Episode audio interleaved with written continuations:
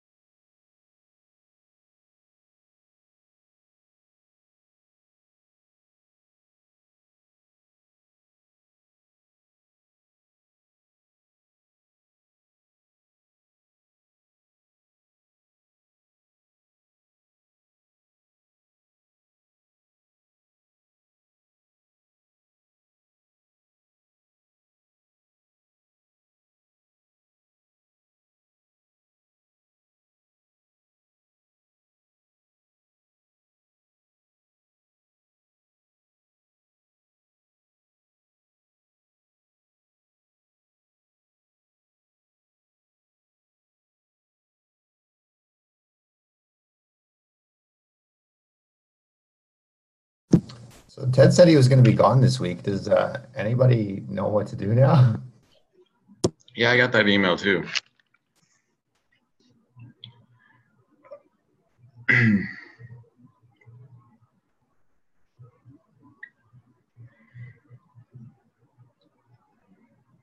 actually didn't get an email. He just mentioned it last time. Maybe you know more than I do. It's past 10.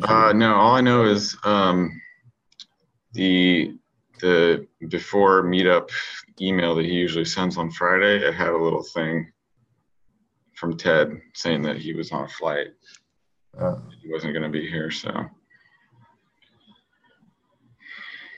Did he ordain anyone to organize this thing, to run? I mean, I can be the moderator, I suppose.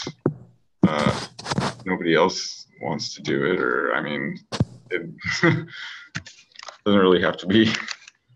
I think it's you, Sam. Whatever. We can just go around and, you know, talk about our practices, I guess.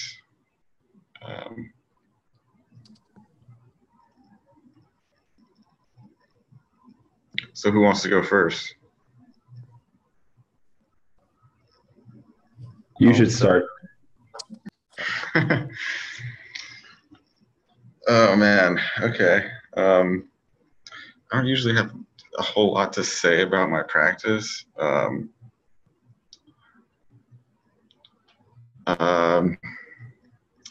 what am I working on? I've been really busy, so I'm trying to keep a solid meditation schedule isn't the easiest thing lately, because I'm in a PhD program and I'm like starting to write my thesis, but I try to keep an hour every day in the morning, and usually I get an hour to meditate in the evening if I'm lucky.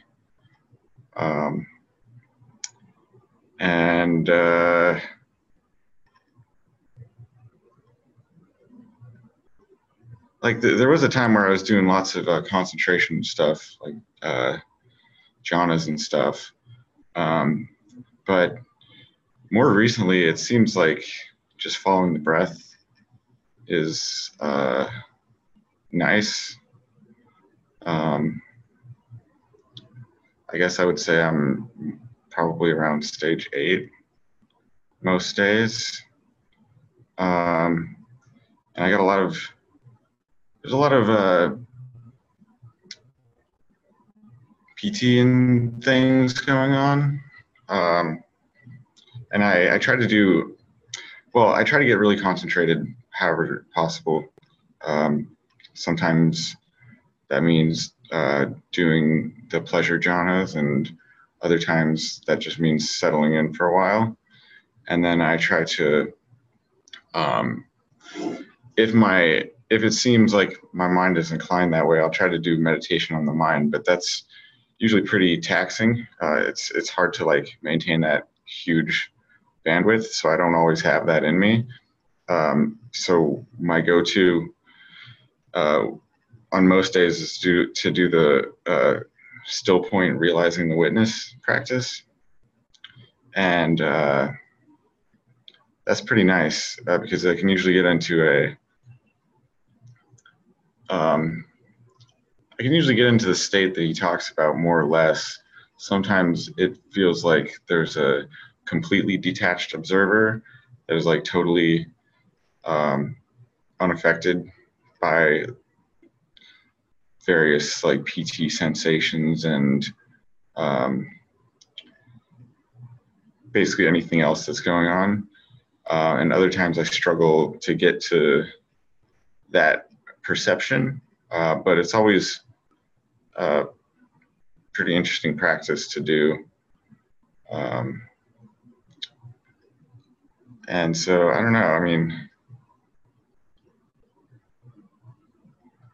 I guess I enjoy practicing, but it's weird. It's like it's not like it's taken a back seat for me lately, but it's more of just something that I do every day and don't think about very much.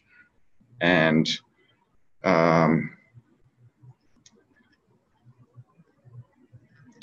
yeah, like I try to walk around. So what catches my eye more than like the sitting practice? Like I really enjoy sitting practice, and I go through times where I'm at higher stages, and then I fall back to lower stages depending on what's going on, like anyone else. But I think what's pretty consistent is trying to bring mindfulness into daily life and trying to observe craving and aversion as it comes up. And specifically lately, that's been really fruitful because life is pretty stressful and difficult, and there's lots of potential for practice going on. So I feel like I'm getting a lot of practice out of just seeing when my mind doesn't approve of what's going on, and then seeing the physical sensations. And then usually when I observe physical sensations of craving and aversion, I can find those in the body pretty clearly. And by observing them, they dissipate pretty quickly. And so that's like something that just happens pretty automatically. And it seems like the more stressed I get, or the more demanding life gets, it used to be that I would try to escape, and that it would lead to less mindfulness. But nowadays, the more difficult things get, the higher the mindfulness goes. So I've been really busy, and it's very stressful. So I've had very strong practice lately. And one thing I'm noticing is when I'm walking around, things are pretty vivid, and I'm just like noticing a lot. So if that sounds really vague, that's kind of that's my best attempt at describing my practice. But I'd say, I have fun with it, and I haven't mastered the 10 stages or anything, but I've spent a significant amount of time in a lot of different stages, and some of the higher ones. And, I've spent a lot of time in stage 5 and stage 4 too. So it's not like a linear thing for me. It just depends on what's going on. But I do my best. So.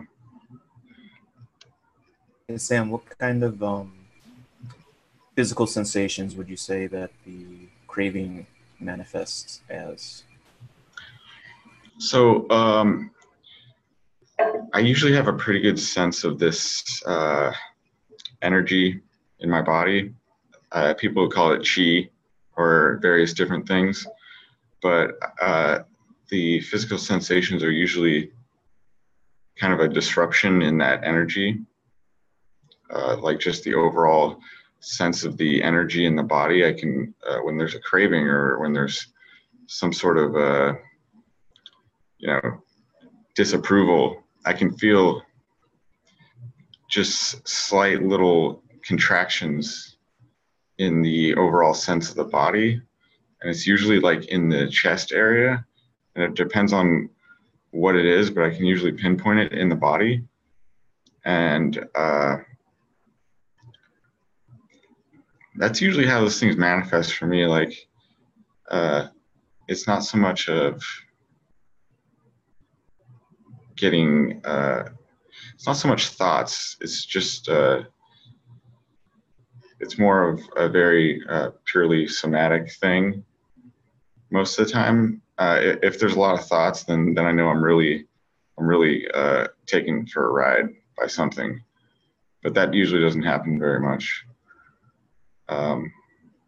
If I can keep it on the physical sensation level, then that's usually a sign that I'm pretty highly mindful of what's going on. If there starts to be some thoughts and stories behind it, then what tends to happen is I start to see a mental projection or stories starting to happen, and then my automatic response increasingly is to have more mindfulness and find whatever that thing is in the body and then just observe it. And that emphasis on finding things in the body and staying in the body really limits how much mental, spinning off that happens. So I think that's a good practice. Sam, I have a question about first jhana for you. I was at Tucker Peck's Isanga this week, and he mentioned that, so he spoke about first jhana as if it's almost dangerous to stay in this state for too long or to cultivate it too much. I'd never heard anything like this sentiment before. He seemed to think that first jhana was sort of stay in that state regularly for a long time is sort of cultivating like a manic kind of state. And he really discouraged against it. Like, he seemed pretty adamant about this. I've never even heard this attitude before. Do you have any experience with that? So I think I know where that sentiment comes from. So in my experience with the jhanas, it's almost like you're going increasingly refined in the level of, so the first jhana is for me, mostly physically pleasurable. And sometimes it can be hard to sustain that because there's certain joy associated with it that if you stay in that state long enough, the mind sort of naturally notices there's a certain dissatisfaction with that state, however pleasant it might be. And then naturally what happens if you stay in the first jhana long enough and you just closely observe what your mind is doing, you'll notice that the mind will tend towards the mental joy because it's a little more refined than the physical joy. And so I don't know if it would be dangerous to stay in the first jhana for a long time, but it might be you would increasingly notice an agitation in the mind. And that's what drives you up through the jhanas, is that subtle sense of dissatisfaction. And you spend more time in one jhana, you notice on the periphery of your consciousness that there's just that slight sense of this is not quite fully fulfilling me. And the thing is, you find that in every jhana. I only have, I don't have too much experience with the formless realms, but I'm pretty experienced with the first four jhanas. And there's always this sense of however nice it may be, there's always a sense that it's not quite fully fulfilling. And in the first jhana, that's more pronounced. And as you go up higher in the jhanas, it gets more and more subtle, but it's always there. And so I think that might be what Tucker's trying to get at with the first jhana. And I don't know why you would want to stay in the first jhana, because if you can sustain the first jhana, naturally, you'll find a way, your mind will find a way up to the second jhana. And as you go up, it may sound weird, but the fourth jhana is way better than all the previous three jhanas because it's just more calm and serene, and it's a more refined type of, I wouldn't even call it pleasure, but it's just more refined and more peaceful. So as you get more experience with pleasant states and meditation, there's always the mind tends towards peacefulness, basically, increasing levels of peacefulness until you get to the ultimate peace of cessation. And that's where all the jhanas are leading. And that's just a natural thing, I think. So I hope I didn't like go on and on about that. But can I add something? Because I spoke to Tucker about this 3 weeks ago, and he told me that you want to avoid that also because of pity that can get stuck afterwards. And then you get like Kundalini syndrome things. So you can have like pity that stays on you, or even like vibrating limbs that go on after the meditation. And that's what you want to avoid, according to Tucker. Jan, can you tell me a bit more about what Kundalini syndrome is? I've heard this phrase a lot, and I've never seen a definition for it. I don't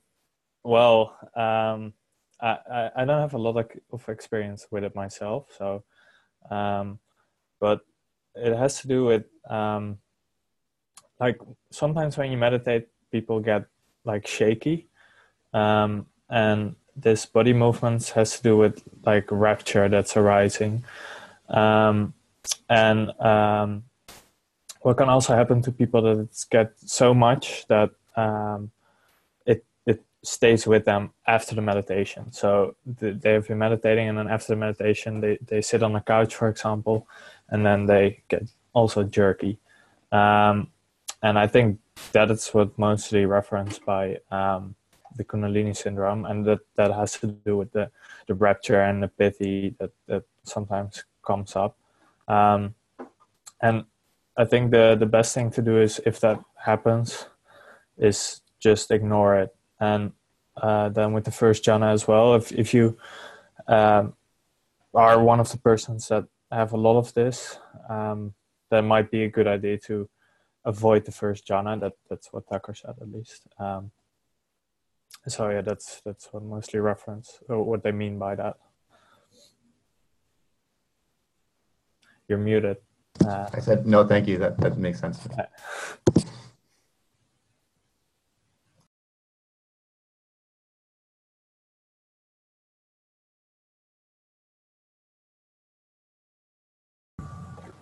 So Carrie, I think everybody can see your question in the chat. Yeah, I wanted to get it down before it I lost it. So yeah, for me, so that witnessing state, it's like kind of a, it's a pretty distinct shift from always having experience being referenced towards a center point. So everything experienced is experienced in relation to me as the experiencer, but there's a certain point that you can get to where that referencing gets cut off, and it's almost like you're just watching a movie, and the movie is all that you're experiencing, and it doesn't matter what happens. There's this equanimity, almost like you're just watching the movie of me meditating, and it doesn't matter what happens. It's just a totally neutral observing state. So that'd be my best description. It's hard to like put words to that kind of thing without I have some questions maybe. Is it something that you can kind of sense that's close to you even when you're not fully there? Like you can, like that it's something that I'm just wondering, this a sensation that I've had that I've never really been able to describe, and that almost sounds like it, where but it's something that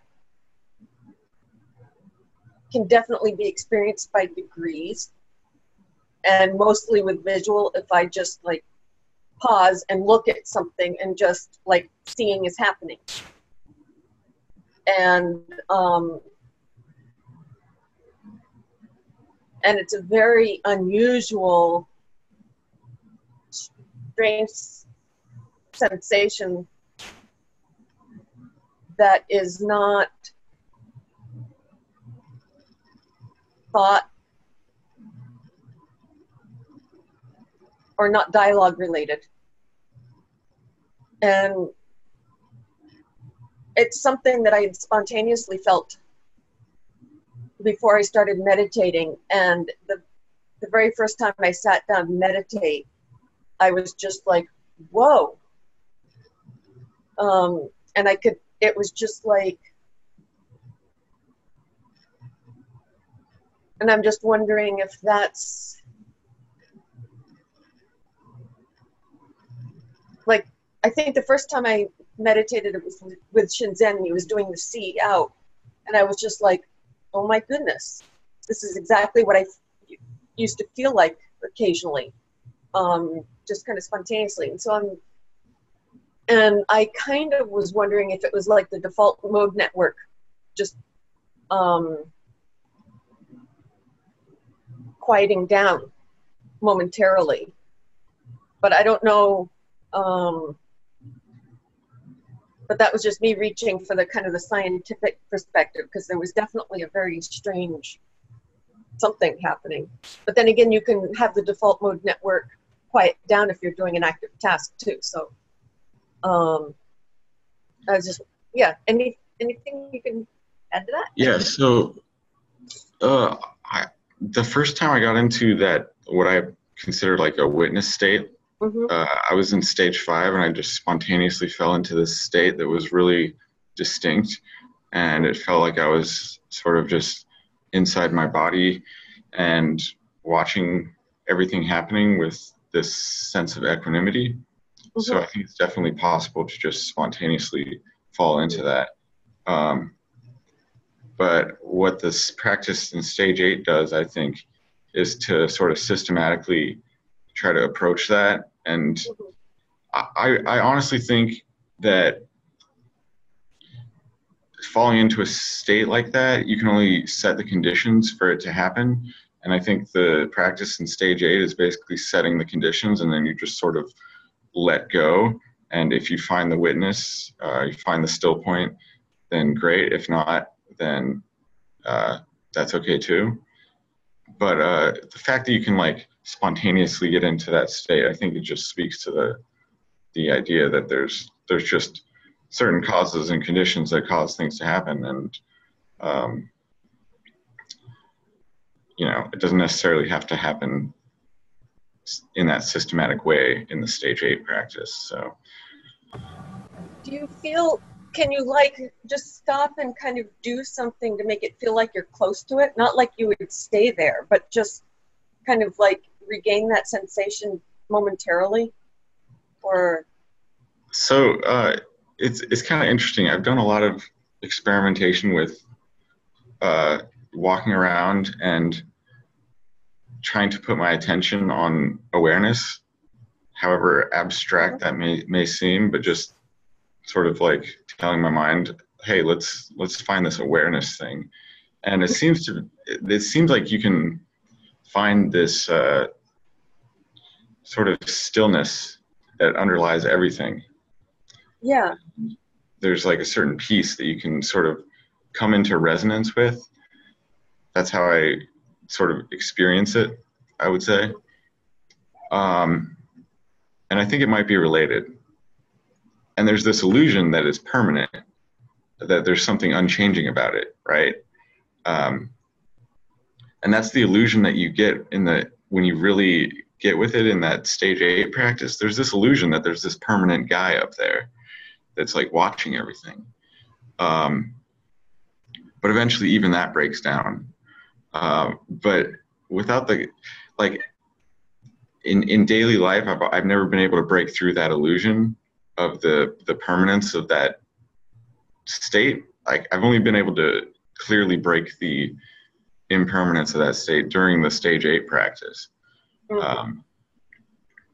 but it's definitely not permanent. There's nothing unchanging about that that observer. There's nothing special about it. So that's something to consider. So is that like an experience of? So the self is still there, but is it like? Is it related to a different insight, or is it just quieting? So, in my experience, the experience of an unchanging witness is actually can be experienced as another mind-generated phenomenon. Okay. If you do that practice enough, you get a very visceral and clear sense that the mind is actually constructing that sense of being a detached observer. And the moment the mind stops constructing that, it falls apart.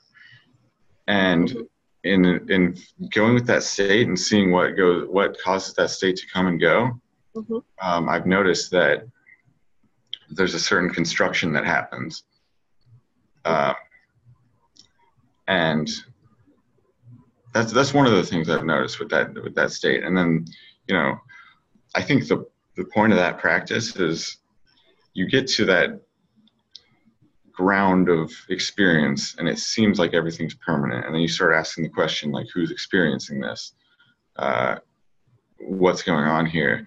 And then if you're lucky, or if you do it long enough, the answer will become very, very clear with certain types of events that will happen. But I think it's kind of a trap that you can fall into, because it seems so permanent. Like some of these other teachers of other traditions, they talk about this transcendent self that's just there and is like unchanging and this eternal self, right? I think this witness state is what they're referring to in some form or another. But even that, in my experience, is totally not a permanent thing. So would you say that that's something that would, if observed to go away, would be very much a triggering insight into lack of self then? Oh, yeah. That was... I don't think it's so much about the specific experiences themselves, rather than it's more.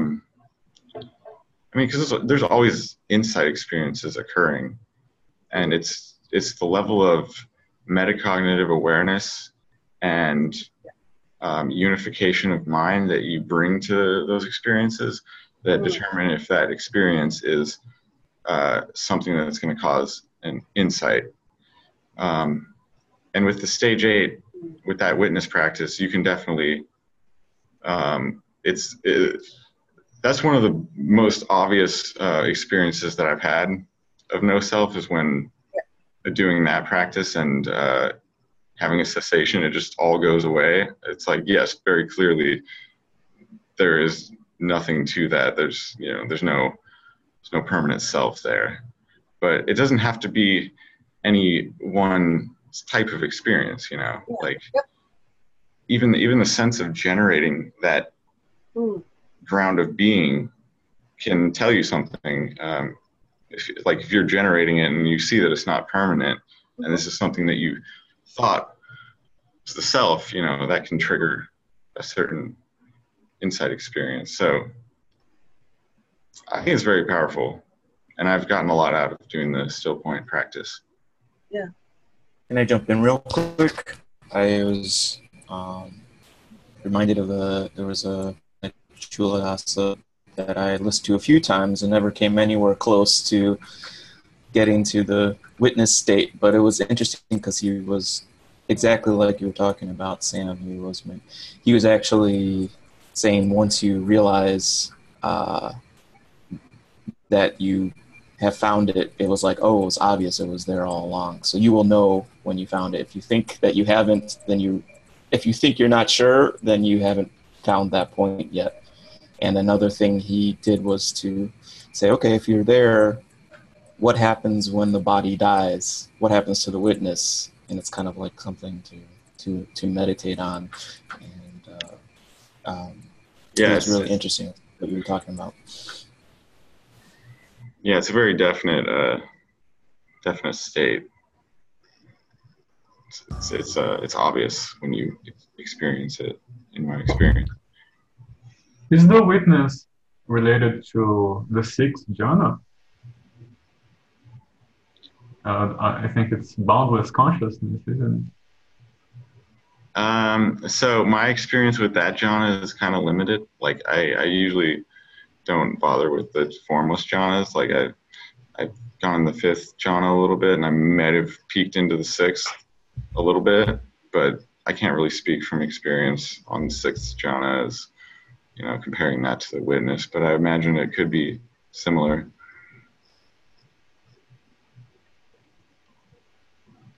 I have another question about what you were discussing before, the agitation in the first jhana. And I don't know if Culadasa talks about that in the book. I don't recall reading it. But with dullness, Culadasa explains it in terms of moments of consciousness, and I don't remember the other one, or lacking of moment of consciousness, the degree of moments of consciousness. But does he talk about restlessness and how that relates maybe to the agitation? I don't know if that's the same thing you were discussing in first jhana, but how does restlessness fit in the whole model? Of the jhanas? No, restless in general, but in the model of TMI, and of course in the jhanas, but outside of the jhanas, because it seems that it is part of the experience in the different stages that sometimes restlessness may come up. And I don't know if the same thing as the jhanas, because I have very little experience with the jhanas, so I don't know if it's the same thing or not. Yeah, I mean, I think there's like a gross level of restlessness that can be experienced as gross restlessness, and then on the more subtle level, in my experience at least, the mind's always doing this craving and aversion thing with everything that's experienced, and for it to manifest as a gross level of restlessness, I think there has to be a certain level of clinging involved, and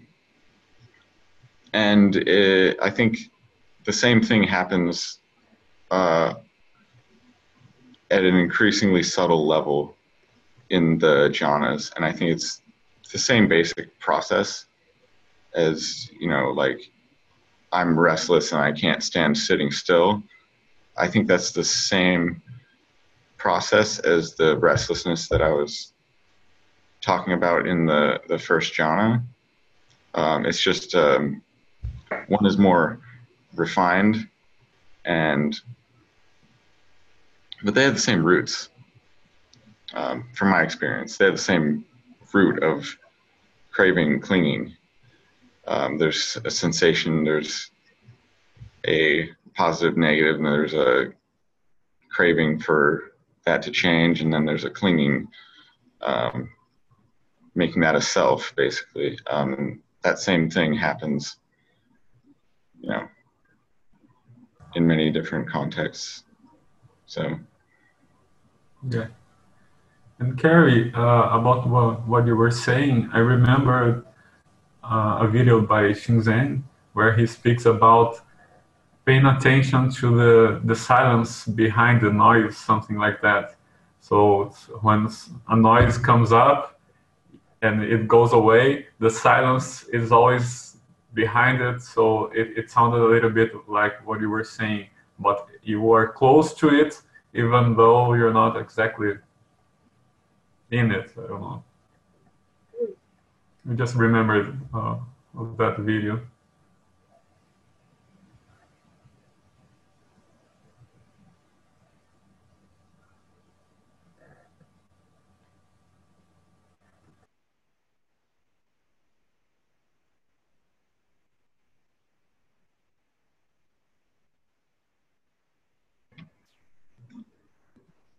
So I guess I'm the moderator. Who wants to talk about their practice next? May I? Yeah, go ahead. I'm around stage 4 to 5. So I struggle with dullness some, and that's what I feel like is holding me back. I recently stopped drinking coffee, and I'm hoping my energy will stabilize and I'll be able to meditate with energy more consistently. So that's where I am.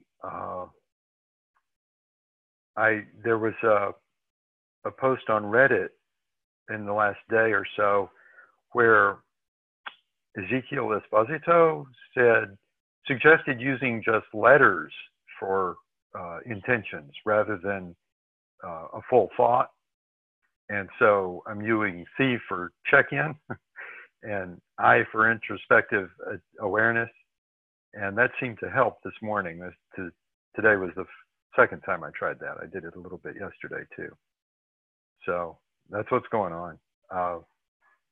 See you, Jan. Thanks for coming.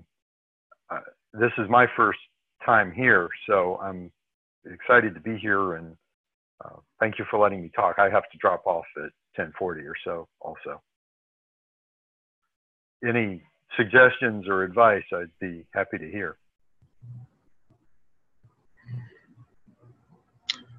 Just a little feedback. That sounds good to me, because in my experience, there's a progression from having verbal intentions to having nonverbal intentions, and it sounds like putting letters on it is a good way to make that transition from like verbally saying to yourself, I want to have introspective awareness, to just sort of mentally going in that direction. So I think that's really good. Yeah, intentions are kind of hard to put your finger on, like what exactly it is, and people get a little confused as to what exactly they're trying to do with an intention. But I think if you're already thinking of what you're supposed to do, and you're like in the meditation and you're thinking, I want to do this, you already have that intention. It's already present.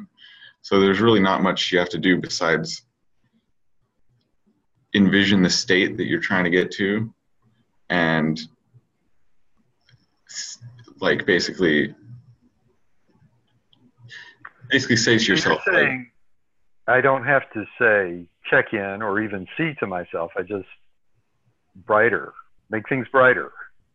Something like that. I mean, if it helps you to use the letters to stay diligent, then I would say, sure, keep using them. But I don't necessarily think an intention is something that you have to, I don't think it has to take any specific form in the mind. Okay. May I jump in a little? What was that, Rodrigo? Yeah, I still have problems with intention, Tom, but what has worked for me is thinking about it in terms of, do you know when you go to a room and you forget what you were going to do there, and all of a sudden you remember, oh, that's what I'm here to do. That clarity for me is related to intention. As long as I have the clarity about what I'm doing, I think I have the intention. So every time I wander or I forget something, and I get, oh, I was here to do this, and I can every once in a while with a check-in or even automatically after some practice, I just keep saying, okay, I'm here, I'm paying attention to my breath, and I want to increase my my mindfulness or my introspective awareness, and all of that not necessarily is verbal, but sometimes just the clarity that I know what I want to happen for me is enough to guide my mind in that direction. So that's how I personally have been working with intention, because as Sam says, I think it's very hard to put a finger on it. And I think, I don't know if you have read the Tucker Peck's post on, what is the title? Escaping a Lifetime of, do you know which one it is? Escaping a Lifetime Sentence to Stage 4. Yeah, that's it. He talks a little bit also about intentions, and I thought it was helpful. Plus, Ted's post on intention release and observe was also very helpful to me. Yeah, I agree. I'm going to have to drop off. Thank you all so much. I hope to be back next week. Okay, darn.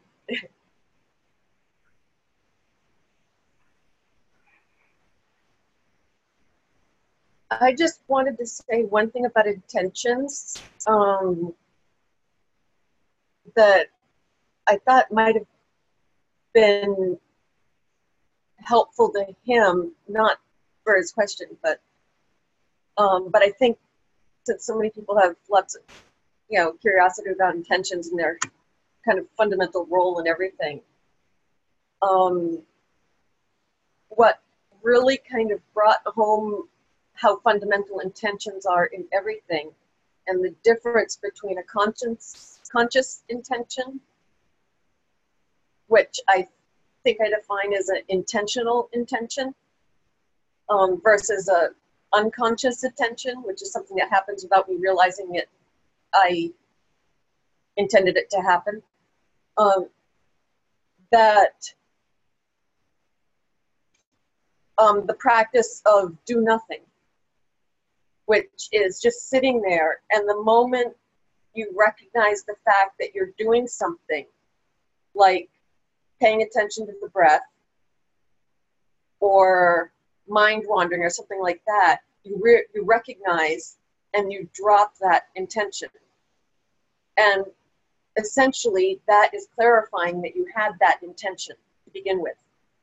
And it obviously wasn't intentional or conscious, because the intentional intention was to do nothing. Sorry for the crazy wording here, but I think and that what really was valuable about that is that I could see how many of these unconscious intentions were sending me in the direction I wanted to go, and how many were conflicting. And so I guess they were all coming from different subminds, and that just recognizing them was such an incredible boost to everything that, I recommend it, although it might be different for other people. Carrie, are you talking about Shinzen's do nothing practice? Probably. And I might have adapted a little bit, but that's probably where I first heard it. Even though I started with him, I've done much less with him than I have with TMI, just because there were some free retreats nearby that I'd go to occasionally. I definitely heard it first through him or one of his students. Sure. I only ask because your description kind of deviates from what Shinzen's practice is, but if you're doing your own thing, then that's fine. Yeah, it was definitely inspired by that, you know, to just sit, and the moment you realize that you're doing something, to drop that intent or drop it. Just and I can't remember what else he said with that. If you can think of something to add to it that I didn't mention. The difference I was thinking of was that Shinzen's technique is about dropping conscious intentions, not unconscious ones. So the act of noticing that you're unconsciously doing something and then choosing to drop that thing because you're doing it, that's a conscious intention, which is exactly what he's avoiding. So the idea in his practice, at least, is to let the mind do what it will, and unconscious intentions can come and go. The goal is to drop conscious ones whenever those arise, including ones that involve interfering with what the mind's automatically doing. So, yeah. Well, the one thing about that distinction is if you can drop an intention, then drop it in Shinzen system, right? He's talking about, he makes that decision. Speak louder.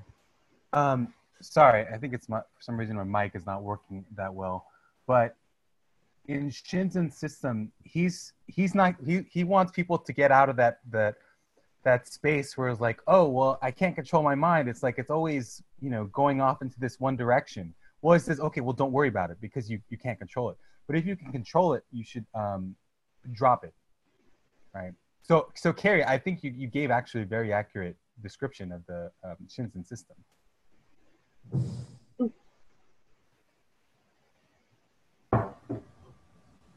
To bring it to TMI, are those intentions that you were not supposed to drop, as Carrie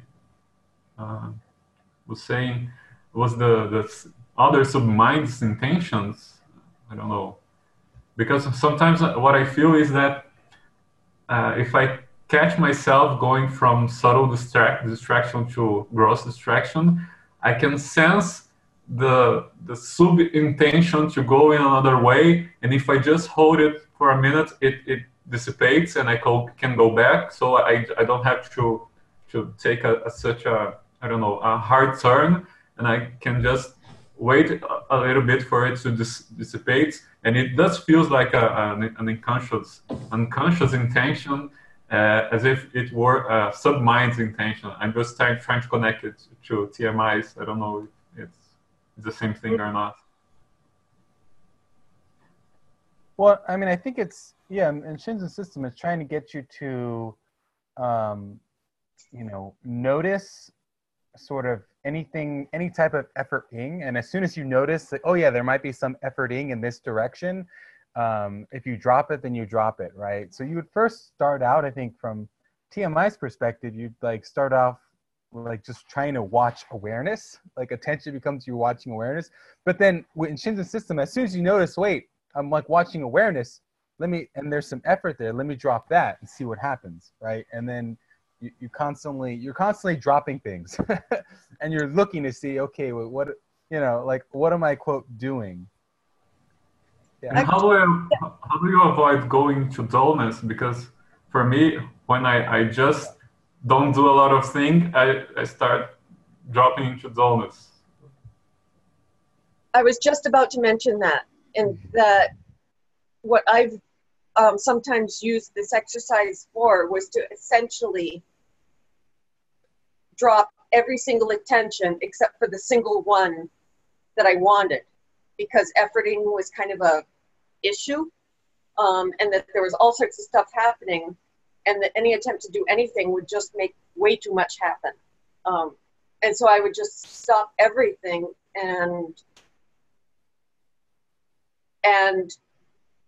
almost to the point of maybe even backing off the intention that I had started out with, and that it would quiet the mind a little bit. This might be related to monkey mind, but indeed, eventually I would get to dullness. But in my travels to get there, I would hit a point that felt like a garden or a fire hose pointed in the right direction. And I haven't yet figured out how to stop there yet. Because I have gone past it and gone into dullness. And I do have problems with dullness sometimes. And I feel like I kind of overshoot the mark regardless of which direction I come from. But I'm also not worried about it. The better I know where the mark is and the more I experience it, I think I have had a break from meditation for the past month at least, where I've just been meditating for like 20 minutes a day, or 10 minutes a day as a token. and was surprised how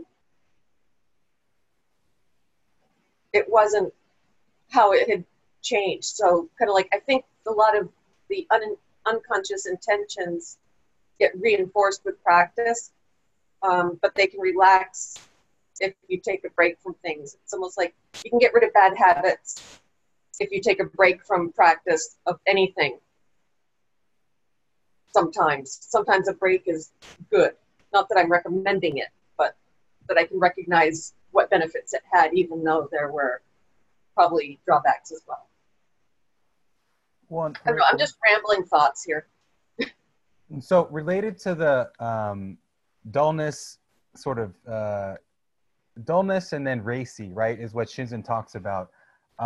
He was like, when you start getting racy, and he says noting sometimes can make you a little bit more racy, right? It can, really raise the energy level of the mind. Then because you would say switch practices, right? And if you're getting super dull, it's switch practices. And I think no matter what your practice is, inevitably you have to negotiate the energy level of the mind, right? To not have too much kind of energy in the mind, and then of course also not have too little. Yep. And I was suggested by Nick Ravavec to try alternating them, which I guess is kind of what I'd already been doing, but yeah.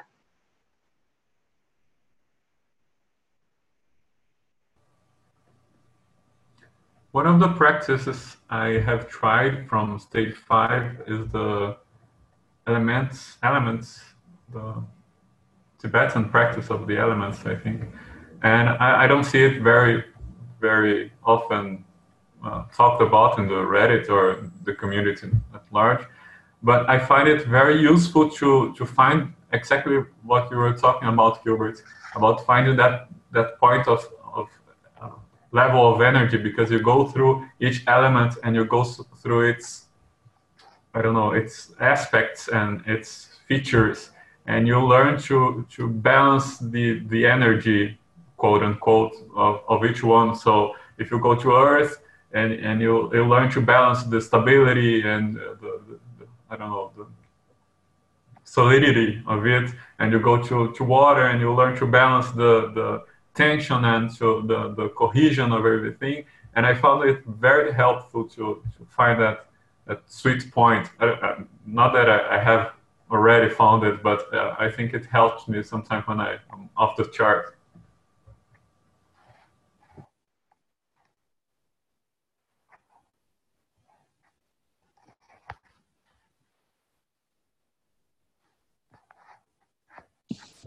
Hey, this is Kevin. I've kind of somewhat related to what you guys are talking about intention. I kind of had a question about intention and joy. I'm kind of still serving my sentence in stage 4, although occasionally they let me into the yard an hour a day to walk around in stage 5, so I look at the birds and what I'm saying. But I think Sam mentioned, read ahead a little bit, So I did, I was reading stage 6. And there was a sentence in there that really struck me, like hit me like a brick, And I realized that I had no idea how to do this. He says, Culadasa says, he's preparing for access, right? He says, intentionally cultivate a state of joy. And I'm like, how the hell? I really started thinking about this. And like, I know this gets into this whole complicated issue. What's the difference between joy and happiness and, mental feeling versus emotional feeling and all that kind of stuff. But I guess my question is, and by the way, one thing I did want to say, guys, is, I know gratitude is a really big part of a lot of people's practice. And, I'm learning this stuff. And I want to personally express my gratitude for all of you. I think this call is freaking awesome. And I deeply appreciate Sam and Gilbert and Ted, of course, in absentia, and all you guys. I just want to, maybe it's a little good mushy, but dudes, y'all are awesome. And I really appreciate being able to spend time with you, even though I ramble on and all that kind of stuff. That being said, talk to me about joy. You know, like if I'm serving my time in stage 4, but suddenly I hit stage 6, I read up and say, oh, you should be cultivating joy intentionally. What does that mean? Because I don't think I'm doing that. I always have felt like joy just spontaneously arises. I'm trying, I was reading, listening to the retreat recording that Culadasa did on joy, and it's helping a little bit, but you know what I mean? I mean, you guys that are in the higher stages, like if you were back in stage 4 for the first time, I mean, what's it, I mean, you know what I'm saying? What would you be doing to prepare for the stage 6 that you want to get to that would make it easier when you get there that if you could have been working on it? You know what I'm saying? How do you get your brain around joy? And because I'm realizing that I don't know that I'm in a state of joy as much as I should be or like to be. And I'm wondering whether I could be trying to do something about that, even though I'm not at stage 6 yet. Are you feeling me, guys? Do you know what you know where I'm at? Oh, I want to say something because it links right to what I was just saying. And that at stage 4, that there's two ways that I can experience coming out of gross distraction. One is my breath will spontaneously intrude. And at earlier stages, I would almost feel indignant because like I was daydreaming and that suddenly the breath would be there taking away the good dream. But it's really this unconscious intention came back to me, even though I was off someplace else. And this happens at stage 4. It's still there, but it really kind of, the breath itself is asserting its dominance, as opposed to a memory that I should be doing something other than what I'm thinking about, that it's kind of happening on its own. And so what I've done to cultivate joy is kind of like a stage 2 practice of just celebrating the spontaneousness of it. And because that's something that's tangible, that's working, that I want to reward. And I recognize that that is, for me, at least a little more useful than me just kind of constantly remembering I'm supposed to be doing something else. I'm supposed to be doing something else. And so I can tell that not only am I rewarding a good behavior, but the moment that I put that positive energy into myself, suddenly everything just runs smoothly, much more smoothly. And so, and it kind of feeds on itself. So it's that little kind of injection of positive feedback. I think that's,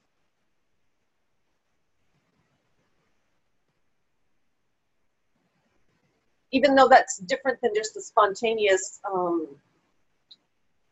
joy that happens when things start running really, really smoothly, I think it's likely to almost push me in that direction.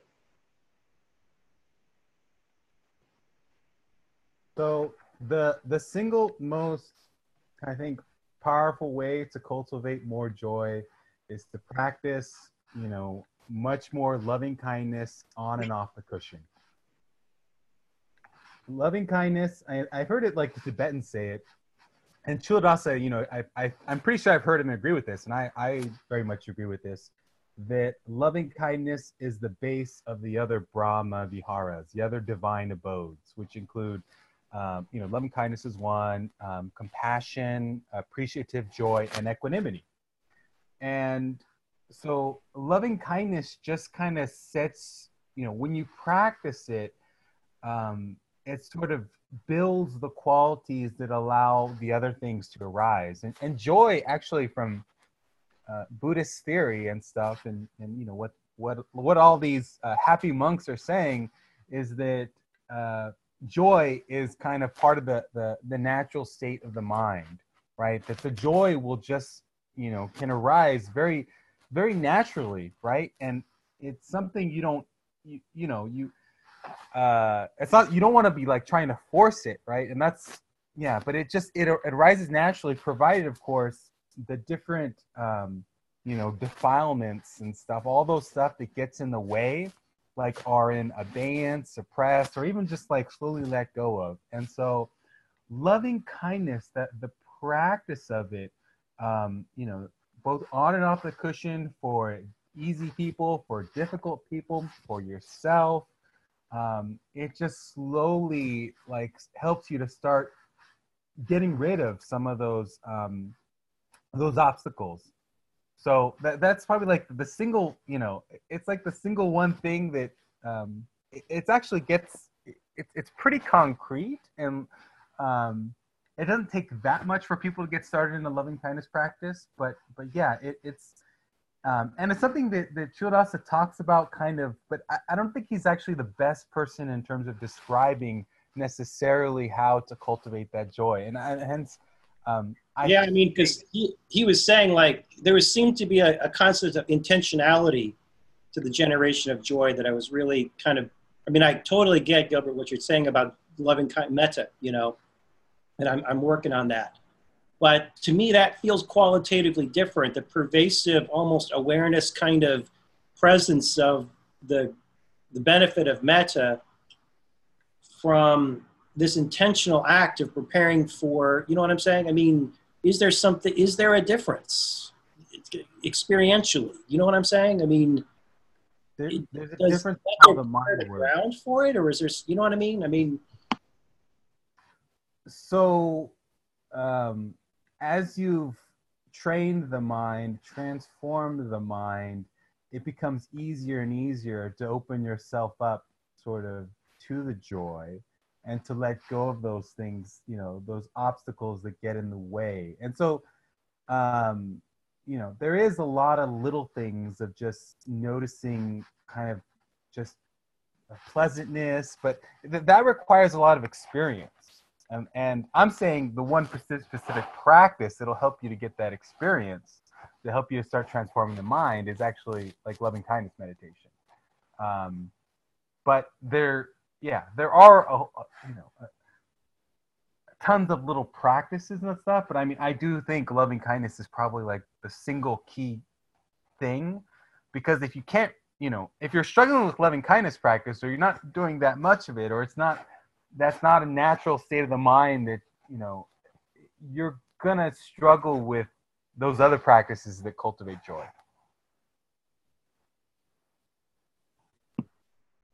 Okay, I mean, that's good, because like I say, you can, you know,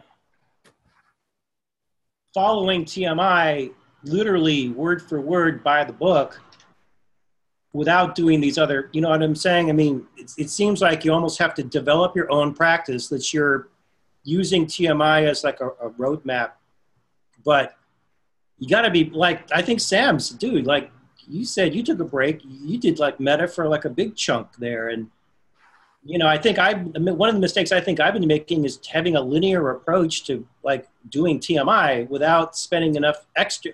You know, you have to take extra time to do metta, you know, for example, which if you were, you know what I mean? I mean, it's in like the appendix and different places. He said, you know, you really need to probably, by this point in time, you need to start doing a lot of metta meditation, but in the practices and the stages, like it's not listed, but it's like, it's there in the background that you should be doing a lot. Yeah. So I guess I can give you my take on this subject. I linked a couple of good books.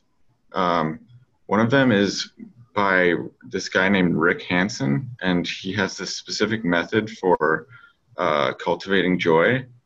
And it just basically involves noticing small pleasures in your day and appreciating them, and continually appreciating these just small little things, like having a cup of tea, and by getting in the habit of appreciating those small pleasures, you sort of condition your mind to appreciate, to be more sensitive basically to joy. And so that's one of the practices that I did when I did my meta hiatus was, I worked with that book a lot. So that helped quite a bit.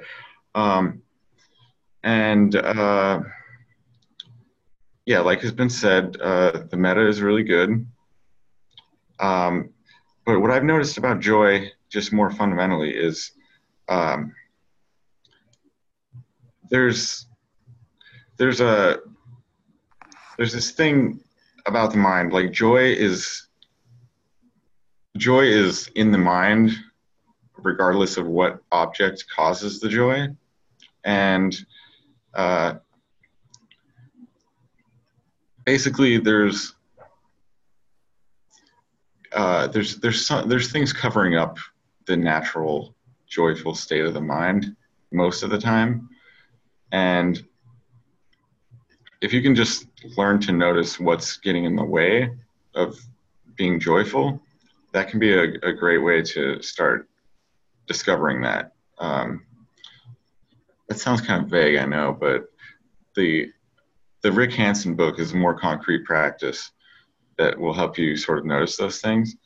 And like more simply, if you're walking around, a very simple, easy practice to do is whenever you notice some tension or dissatisfaction coming up in your mind, you can just take a nice, easy breath and smile and try to focus on that pleasant sensation that you get from taking a nice, easy breath and smiling. And if you do that enough, your mind sort of starts to,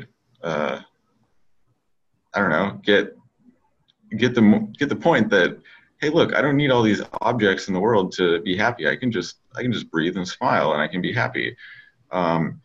And that's a wonderful thing to discover.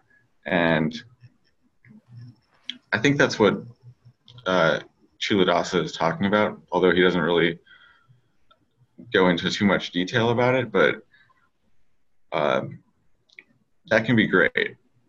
And I do that all the time. Whenever I notice tension coming up, besides just observing it, I also try to specifically take a deep breath and smile. And that's all that's really necessary. Even if you do this off the cushion, it will start to become a habit in your mind, and it'll follow on the cushion too. Another thought that I have is at the beginning of your session, it's helpful to just try to relax and try to take a nice deep breath and just try to enjoy sitting there and just start off just getting a sense of, okay, this is nice. I'm sitting here, I'm breathing, this is nice. If you can appreciate that just the simple act of sitting and just enjoying being, that'll make the development of joy a lot easier. So it kind of starts small, and then you just get more and more sensitive to joy. And that's how it's evolved in my experience. Cool, thanks. I appreciate that. I think folks are going to be wondering why I'm smiling all the time, though. But I think, but yeah, it's good. That's good. I'm going to +1 the recommendation from Sam, because I actually read both. Well, I'm in the process of reading the second book he recommended on love and kindness, but the first one, the Rick Hanson with the HEAL method, I definitely noticed a change in how I was able to notice kind of more happier or joyful thoughts, and I definitely helped me in the practice to experience joy when it arose, and recognize that. So I would definitely say that you could read. I actually only read the first half of the book. I didn't read the second half because someone recommended. Just the first half was good enough, so I haven't gone back to that yet. But it's called the HEAL method. I would recommend it to kind of, I think joy, like you said, is kind of almost like a skill to, not at least for most of us in the modern world, to kind of notice that rather than noticing the negative things. And the second book as well. And there's one other thing I was going to mention, but I can't remember right now, so I will leave that for floor to someone else. So a couple of thoughts on the metta practice, because people only have so much time in the day. If you want to incorporate some metta, you can always, it doesn't have to be like an hour sit, you know, like you can do 20 minutes of metta at the beginning of your normal session, and that's a good way to incorporate it. I was rather extreme with it, and I just did metta, just only metta for a long time. And I found that, like, I didn't really lose anything in TMI. I sort of developed this orthogonal skill that was also helpful, but it didn't take me long to regain the other skills in TMI that I might have been a little rusty on after that. So I wouldn't be too concerned about that, because, I mean, any practice you do, you're going to be developing along a certain axis, and TMI develops you along this, you know, attention awareness axis. And that can be helpful as a fundamental practice, but it's also not the only skill that's useful to develop. And developing these other skills doesn't really take away anything from developing the TMI skill. You might have to, you know, knock off some rust when you come back to the TMI, but it's not like you're gonna completely lose everything, because you're still practicing the ability to stay on an object, to notice when dullness comes up, and all these other things. So I would encourage you, just be not think that you're going to lose progress with TMI, because that can be a common thing. And if I may add, sorry, Joel. I just want to follow up with Sam. How do you did you just apply the dullness antidotes from TMI when dullness arose during your metta practice? And what did you do about, so did you bother with peripheral awareness at all while you were doing the metta? So I treated the metta practice just with the same principles of TMI, like the object would be the intention for loving kindness. And that was kind of tough, because the intention is obviously this, like, ephemeral sort of poorly defined thing. But with a little practice, you can hold that as an object. And I just basically, I just basically switched objects, you know, like I still had the intention to have peripheral awareness. I still noticed when I was getting dull and still attempted to correct for it using the typical standard TMI antidotes. And so it really wasn't, it wasn't like my skills were atrophying, or you know, for addressing dullness and distraction. I was still exercising those skills. It's just, it requires a little bit of readjustment and experimentation to incorporate it into a different object like metta. But yeah, I found certain things were easier. Like I didn't really struggle with dullness very much with metta. But I did struggle a little more with mind wandering when I was doing metta, or I mean, at least not staying on the object as well. So I've had similar experiences for the limited time that I've been doing metta at the start of my sits for 15 minutes. That's I tend to generate, or I try to generate positive memories that I can kind of draw some emotion out of. So I remember, like, events that happened or my friends. It's funny that my distractions then are usually, I get like flashes of negative associations to do with those memories, and those are the distractions. And I got the same experience with dullness. That's, it seems just like, it feels like I'm more active when I'm doing metta. I guess I'm actively going through some phrases, generating memories. I don't get as dull as easily. And I've been doing sort of the same thing. It's just applying TMI with a different object, but the practice is pretty different in nature. Yeah, I think as you go on, it's good to just start with a, a definite framework for how to approach the metta, like, you know, with specific phrases and things. And then eventually, I think at the core of what metta is the intention, holding that intention no matter what comes up. And I think when you hold the intention for goodwill, despite having some other thing come up, if you do that, it's almost like that's what's unifying your mind into the loving kindness, is holding it despite whatever comes up, or even if there's no, even if you're not feeling it. And, you know, eventually what happens is it just becomes effortless. You just intend, you just sort of, you have this thing and you just send it to other people, and it's just that easy. But along the way, it takes a certain amount of just diligence and keeping the intention. So, thanks, Ed. I have something to add too. At stage 4, I used metta in different contests, and for me, metta actually worked as an antidote to dullness. So sometimes, if I felt that nothing was working against dullness, metta would sometimes help. And I think it's I don't know, maybe a different kind of intention, and it actually helps, at least in my experience.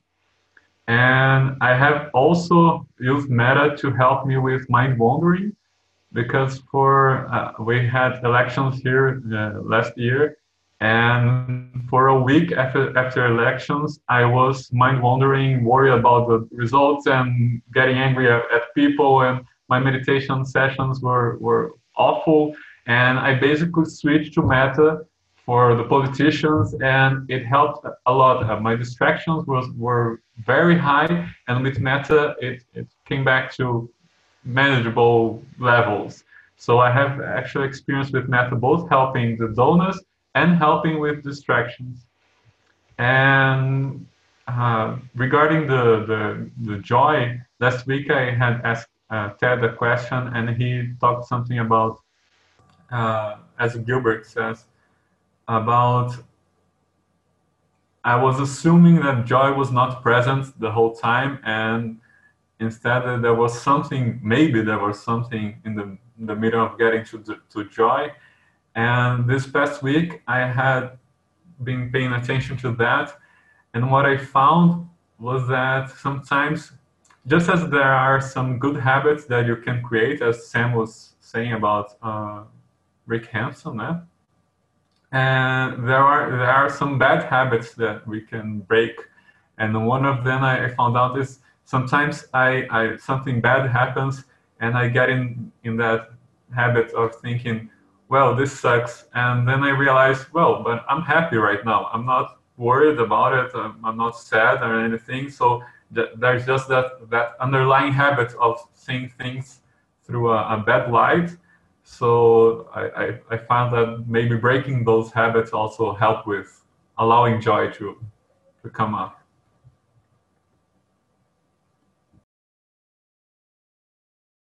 Yeah, there's a sutta that I just linked, and it talks about virtue and how that's the foundation of a lot of good things, and how there's a progression of how virtue basically leads to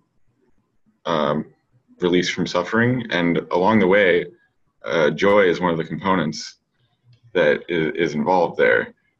So I really like that sutta, and that's why I linked it. So you guys can do what you want with that.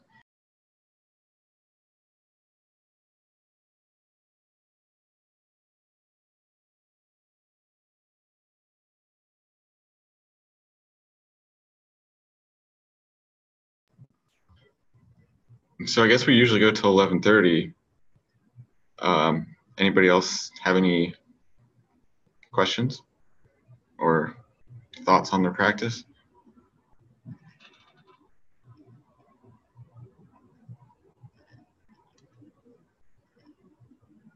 I don't have any questions. I just wanted to chime in. Last Sunday, I attempted a no digital day, no digital screen day.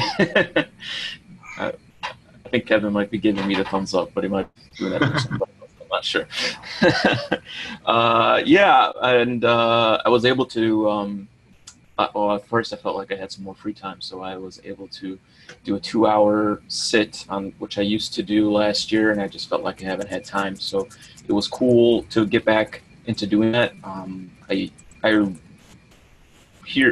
Culadasa recommending once per week to do a little bit more extended sit, maybe for 2 hours or something like that. So I used to do that. I stopped for a while, and I was expecting to go back to it, and it would be kind of really torturous to stay for that long. But it actually went pretty well. I was actually surprised when the bell rang. I actually wanted to keep going a little bit more.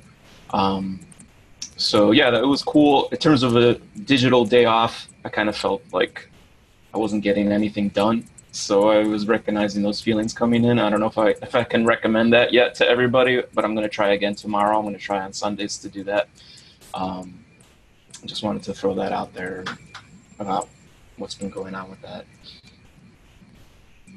Yeah, the other day I accidentally left my phone at home, you know, when I was going to the store, and I realized as I was coming back from the store, I'm like, oh, Google and everyone else thinks I'm sitting at home because my phone is at home, but I'm actually out doing this other stuff. My sense of self, wow, like as far as the world is concerned, I'm somewhere else, but the real me, right, is here in the car doing real things. You know, it's kind of like a no self practice. Leave your phone at home and go live your life, you know?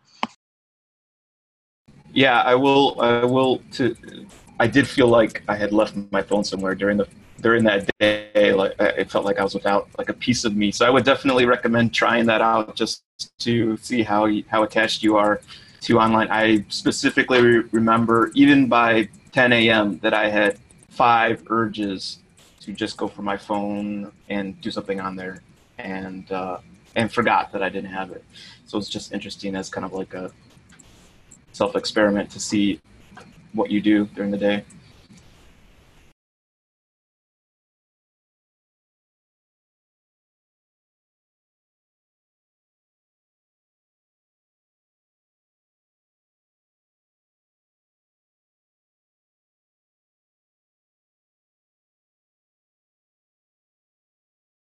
Ken, how's your practice been? I haven't heard from you. Hey. Actually, it's been pretty cool. I hit a couple of weeks ago. On the same day, I hit my 1,000-hour insight timer milestone and my 3-year anniversary with TMI. And lately, I can actually say that my practice almost feels like what I thought meditation should have felt like in the beginning. Like for 3 years, it felt like arduous and effort and impossible and frustrating. And now it's just kind of really relaxed and watching things. And I'm actually discovering times at which my mind just kind of locks onto the breath, and it almost feels like it's impossible to let it go. It's like it's some tangible thing sitting there. I still mind wander like crazy at other times, but it's just really peaceful and relaxing, and it's kind of cool because over the last couple of months, it's like every sit is different, better, new. It feels like, I don't know, different stuff is happening, or more things are breaking down, or a little bit more progress is occurring. So I'm just kind of really happy with where things are and where things are going. And yeah, kind of to echo what Kevin said, you know, being in a community of people and just, you know, hearing tips and advice and stories, and, you know, it's just kind of really helpful in a practical way, motivating in a kind of a spiritual way, and in a more abstract way. I think I mentioned this a little while ago, but really becomes more apparent to me what Culadasa was saying in that whole thing about the hierarchy of subminds existing all the way down from the atomic level up to the civilization level, that, you know, the nine of us on this call right now are kind of one type of collective submind, each participating and communicating and sharing, and new things arise, and, you know, just to kind of be a part of this and see my consciousness, you know, as part of, you know, everything else that's going on is kind of cool. So, yeah, so I really appreciate everything that that you guys do just by being here and talking shit about stuff. Cool. Yeah, I feel the same way.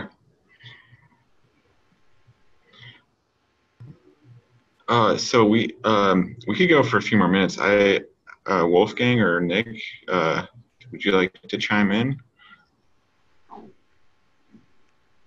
Hey, yeah, I'll go first. So I actually got introduced to this chat by Jolt. He mentioned it to me a few days ago. Can you guys hear me, by the way? It's all good. Yeah, so I just started reading TMI recently. I think I'm around stage 4 at the moment, and I'm dealing mostly with gross distractions coming from bodily sensations. So thoughts, memories, planning pretty much aren't coming into attention as gross distractions anymore. But yeah, at this point, I'm dealing with restlessness and pain. Otherwise, I'm very happy with my progression. Yeah. I don't know if you have advice for overcoming the physical distractions in particular. Dullness, by the way, is not really an issue so far. Yeah, the stage 4 can be kind of not fun in that way, especially the painful part of it, but it's definitely only a temporary thing. I think the fastest way to get through it is to go at it head on. If you're constantly shifting and trying to avoid the pain, then it'll keep coming back until you're... It's almost like a milestone in my mind. You kind of have to just do the practice as it's laid out, and eventually it won't be as painful to sit.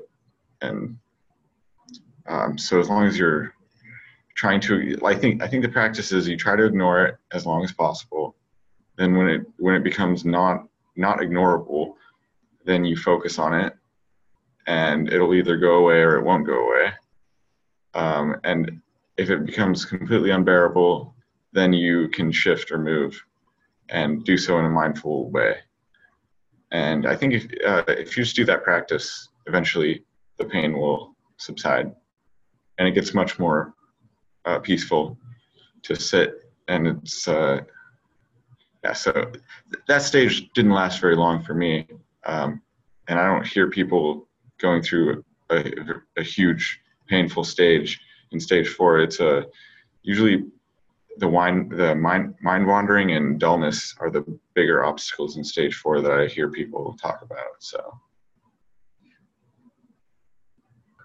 thanks. Yeah, so every day I do about an hour of walking meditation, just on my walk to and from school, and I'll usually pick a physical sensation as my object for the duration of that 30-minute walk. So something I've been noticing, I think it's always been there, but I've been noticing more recently is kind of a sustained light tension in my chest. So I guess there's this kind of free-floating anxiety that I wasn't really aware of until more recently.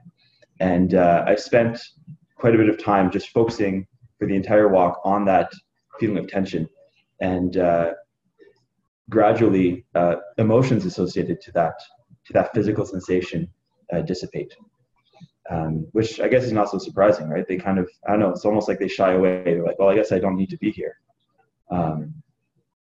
Yeah, same goes for feelings of restlessness. Occasionally, I'll get like a flash of some restless sensation in my back or legs during a sit. And the moment I direct my attention to that sensation, it vanishes fairly quickly. So yeah, your advice is definitely working. Yeah.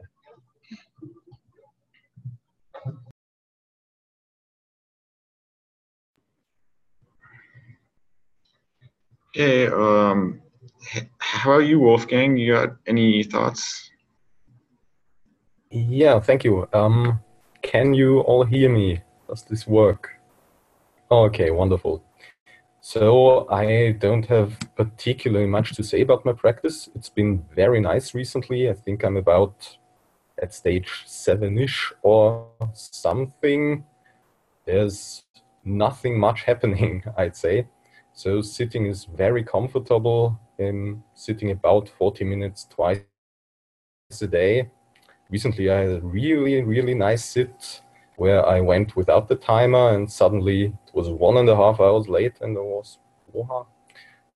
Usually it's not that comfortable, but yeah, it's really nice, and there's generally also little coming up in the body. So it's dominated by a feeling of spaciousness, and things are getting wider and easier. And so all is fine, all is perfect. I couldn't ask for more. Yeah, that sounds like physical pliancy. That sounds like beyond stage 7 to me, just superficially. You might be further than what you think. I'm happy if it's like that, so. Are you doing any of the insight practices? Currently, I'm mainly maintaining broad bodily awareness, so little insight in that way, little specific. But yes, yeah. I think that might be a good suggestion to shift a little in that direction, if you think that's a good idea. Yeah, I mean, if your attention is stable, which you mentioned stage 7, so your attention is stable, and there's no dullness, and you have a sense of comfort. Yes, that's what physical pliancy starts as. It's just like, oh, this general sense of it's comfortable sitting here and I'm not having any pain and not much is happening, but it's kind of nice and I can just sit here as long as I want. That's kind of like the immature physical pliancy, and it sounds like it'd be more useful to like look at those insight practices if you're interested in that. Like, if you know, it's perfectly valid to just enjoy sitting in stillness and just enjoy watching the breath. But the point is to use that mind that you've trained to do the insight practices. So I would suggest or encourage you to do that. Yeah, definitely. That sounds like a good idea. Then I'll definitely have a look at that. Yeah, and feel free to come back next week. Yes, I'd be glad to.